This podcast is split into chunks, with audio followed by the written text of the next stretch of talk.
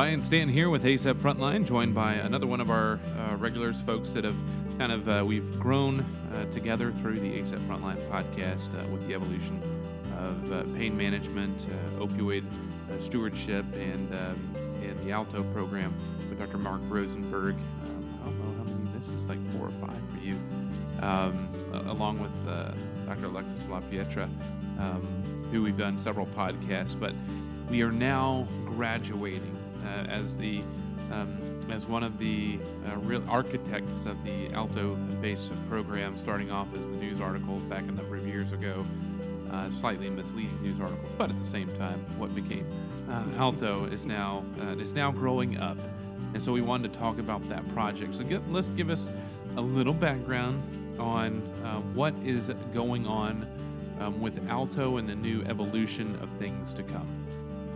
Well, thanks for having me today. This is, um, let me kind of give some background here.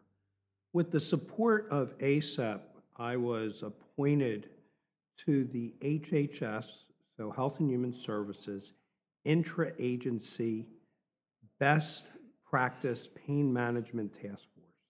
At least this isn't easy. Uh, so, the, the goal here for this task force was to take specialists from all over the House of Medicine and combine them together into best practices. The model behind it was that each it was individualized for each patient and it used a multimodal, multidisciplinary approach. And it modeled it after what we do in the emergency department, our ALTO principles. There was five key pillars. It was combining pharmacy, and what pharmacy can add to this, along with restorative therapies, so PM&R, physical therapy, interventional pain, behavioral health, and complementary pain. And combining this, uh, pain management, and combining this all together. Now, all this sounds like a, a mouthful, but let's explain. In the emergency department, the principles of ALTO were combining a series of different medications, layering on different therapies, whether it's um, giving a nerve block or using a patch. And now taking what we did in the emergency department and bringing it upstairs into the house. Mm-hmm. So somebody comes into the emergency department with a fractured femur. It's not orthopedic's job to manage the femur pain. It's the entire house of the hospital, combining all those five pillars that I just said. And this is what we had done in the emergency department in the early phases of Alto. So they're taking that now and moving it upstairs so that each individual specialty comes up with their own Alto protocols using the multidisciplinary, multimodal, individualized approach. So it sounds like a lot. Let me take it back and just talk about OBGYN. Mm-hmm. That has nothing to do with emergency medicine, but emergency medicine was able to manage pain without reliance on opioids. Now let's challenge OBGYN to do the same thing. When we've done this in certain hospitals, what we found is OBGYN, and particularly in those who are post uh, C section, they were able to decrease the reliance on opioid, opioids by 85%. Let's take orthopedics. If we challenge orthopedics to decrease the use of opioids by using their own ALTO principles, they're able to decrease on an average of about 50% their opioid reliance. So, using the principles of HHS, using the challenge of what the emergency department could do for the rest of medicine, we're able to see the entire hospital decrease its opioid reliance uh, based on the challenges that the emergency department does with ALTO. Interestingly, it's really just a, an organization of a lot of the organic evolution uh, of, of these sorts of things because we started pulling in ALTO type principles, uh, but then then we started doing the blocks, the femoral nerve blocks for the uh, for the hip fractures, and then that got transitioned to anesthesia, doing the the catheters in the OR, or the next morning for more longer longer term pain management. There was a little bit of resistance from orthopedics at first because of that whole stigma of if I numb the leg, how can I tell if something's going bad? Right. um, and everybody kind of kind of came around to that, and then. Uh, the other research and data that's come out that of understanding what is the average usage of opioid-based medications. One of the bigger risks is having extra uh, pain medications sitting around the house. We know 75% of first usage is from a family uh, medicine cabinet, family or friend, and um, so say a gallbladder surgery. Um, the average of 35 to 40 tablets of a pre- prescription being written, and the average taken is about eight pills. And understanding that we can tweak and decrease the amount written based on what's actually averaged used. So this sounds like really more of a evolution of what was kind of organically happening to begin with. So, uh, wow, uh, what we started in the emergency department a few years ago, this whole new concept of let's use alternatives and multimodal approach and multidisciplinary approach to managing pain has now grown up to be the entire house of medicine. And Ryan, everything you just said, but we have done something that has revolutionized pain in the hospital. And it started out as grassroots in the emergency department. We as emergency physicians have to be tremendously proud of the fact that we now have changed how pain management is done throughout the entire House of Medicine. Interestingly, the report, I've actually got the report pulled up right now. If you want to look it up, hhs.gov, then look for the PMTF final report 2019 released on May 23rd, 2019. It's about 108 pages um, of information. a lot of it, of course, is uh, background and uh, appendices and things like that uh, but talking about these summaries as well as some uh, testimonial uh, based stories. And what does this, as we move forward, we're talking about really tearing down uh, a lot of the silos in medicine as a recurrent, recurring theme. Um, that success is through collaboration and understanding the patient experience and management is not a siloed experience, but more of a longitudinal uh, through various phases of the process um, so tearing down those actual silos is the key uh, in terms of even the uh, acute and chronic pain management uh, in the emergency department and hospital settings.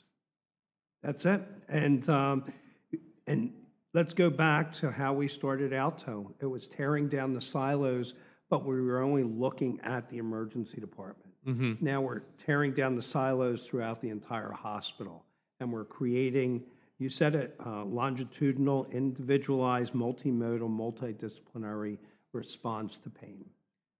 But again, emergency medicine is the first to start this, and the House of Medicine's following. I, I couldn't be more proud.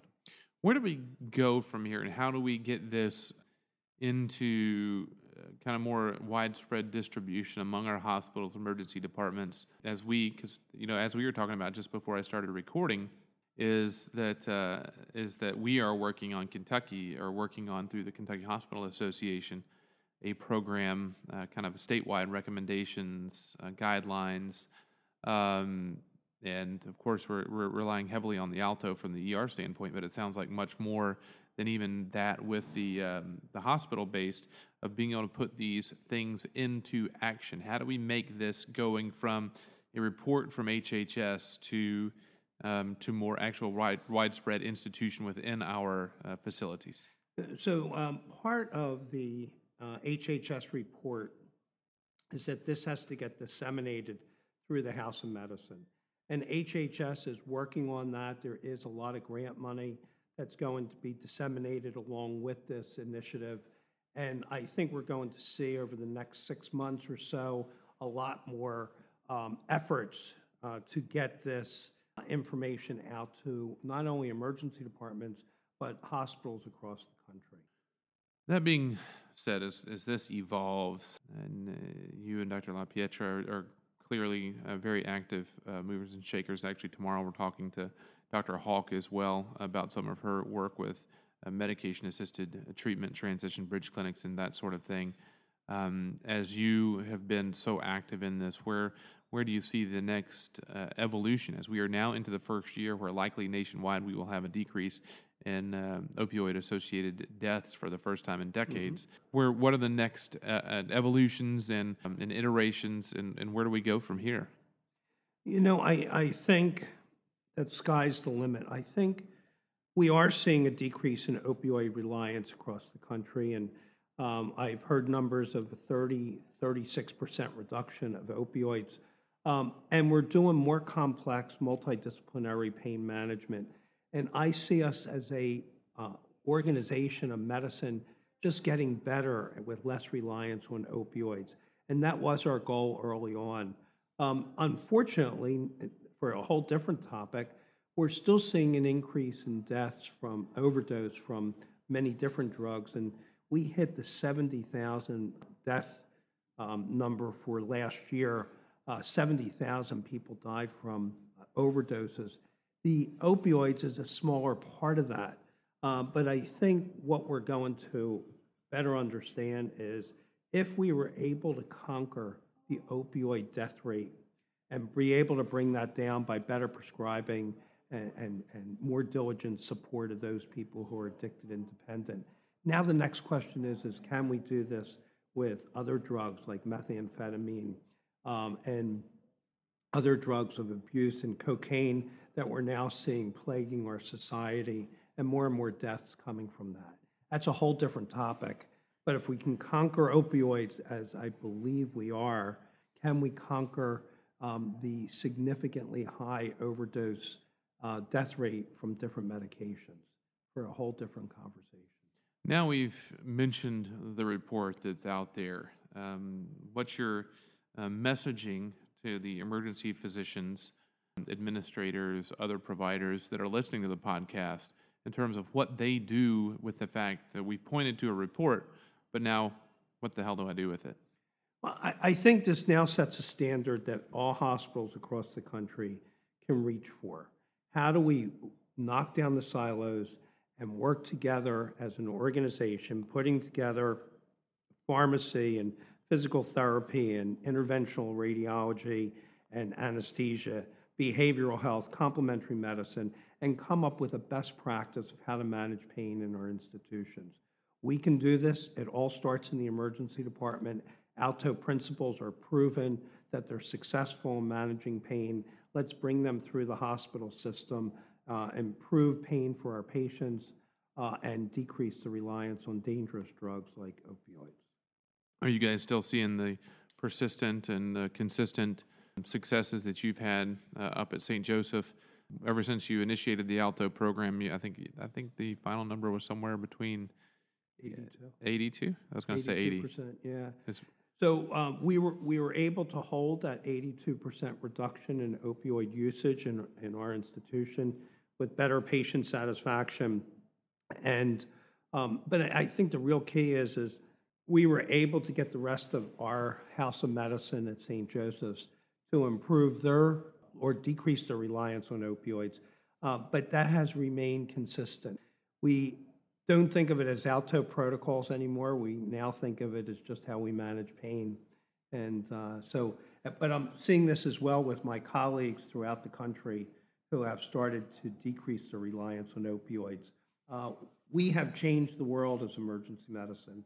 We have created a structure of managing pain uh, that is now being emulated and copied by the other specialties in the House of Medicine.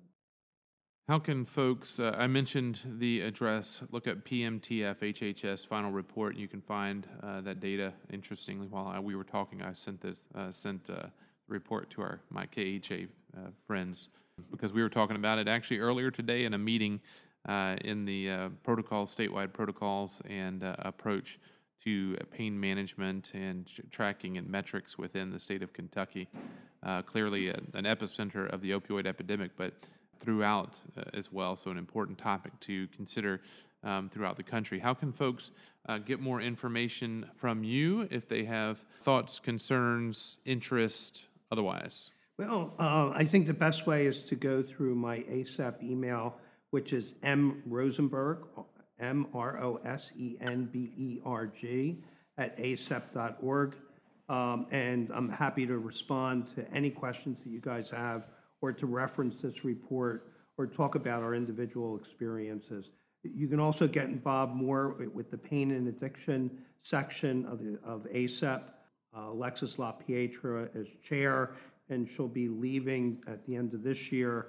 Um, And I believe it's Eric Ketcham who comes on as chair of that section. So that section has done a lot of great work, and there is also lots of tools that you can get from the ACEP website, uh, best practice tools, is for- and also an app on how to better manage pain. Any closing thoughts? Uh, anything that um, we didn't we didn't hit on with regards to this report? Because interestingly, he walked into the room and told me about the told me about the report because I've actually been looking uh, looking for it because you'd mentioned it was it was coming, and uh, so I want to make sure we got all the adequate points and and thoughts and ideas that uh, you'd like for all our frontline folks to have in mind. I think we covered it, and uh, I'm going to repeat myself for the third time. We as emergency medicine have changed the world when it comes to um, management of acute pain.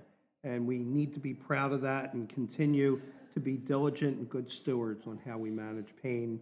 And when you have a chance to listen to Kate, and she talks about um, using uh, MAT in the emergency department and the work that she has been doing, I think that will round off our principles on how to deal with opioids. Remember, it's a three-legged stool. We need to prevent opioid abuse and, and, and by not using opioids when we don't need it. We need to treat uh, those who are addicted or dependent on opioids. And the third, and maybe the most important part, is to do harm reduction and dispense naloxone uh, and to have, get people in needle exchange programs. And a lot more work needs to be done on the harm reduction. Prevention, treatment, harm reduction. Thanks. Yeah, absolutely. And thank you once again. Uh, we'll probably see here in a few months what the next iteration and evolution is, and we'll get you uh, back on here. As for me, you can contact me, youreverydaymedicine at gmail.com, youreverydaymedicine at gmail.com, at everydaymed on Twitter. Um, Frontline available on SoundCloud and iTunes, so subscribe. Uh, I know there's a ton more of you listening out there. Uh, just looking at the numbers, ton more listening that are actually than are actually following and subscribed. Uh, so make it easy, subscribe to it so it's automatically downloaded to your device and uh, take a listen on your way in and out of work or at the gym or um, wherever uh, you like to listen to uh, your podcast. Until next time, I'm Dr. Ryan Stanton, and this has been some ACEP Frontline.